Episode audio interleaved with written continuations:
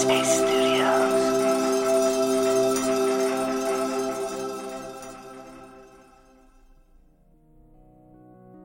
Hi, it's Andy here, and welcome to Radio Headspace. This was Wednesday morning. I got to chatting with some friends the other day about just how much we see in the space around us, just how easy it is to fall into a pattern in life where we're just doing the same thing each day, maybe going to the same places each day. And part of our awareness, our attention, almost as though it shuts down, almost sort of running on autopilot. A long time ago, I used to work in a clinic in London, and as part of teaching people meditation, I think it was one one week of ten weeks of seeing people, I would go out and teach them walking meditation. And we'd go out and we'd walk around and we'd talk about how you can you can do that and make it feel kind of part of ordinary life without walking around in a very sort of slow way and, and looking a little a little odd.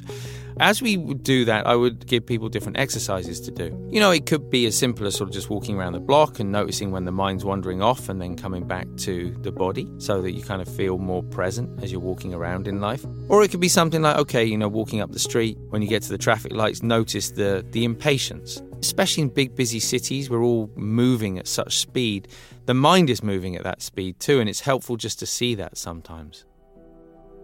Anyway, on this one particular situation, I asked this chap to go for a walk. I said, I'll see you back at the clinic in, in five, ten minutes.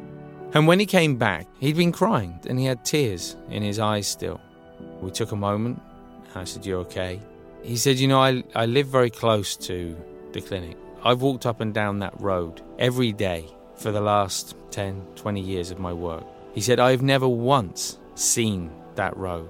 In that five minutes, I saw things, noticed colours, birds, shapes, smells, sounds. It must have always been there, but I never even saw it. And he said, it moved me so much that I found myself with tears rolling down my cheeks and wondering what else in life was I missing. And it's really stayed with me over the years.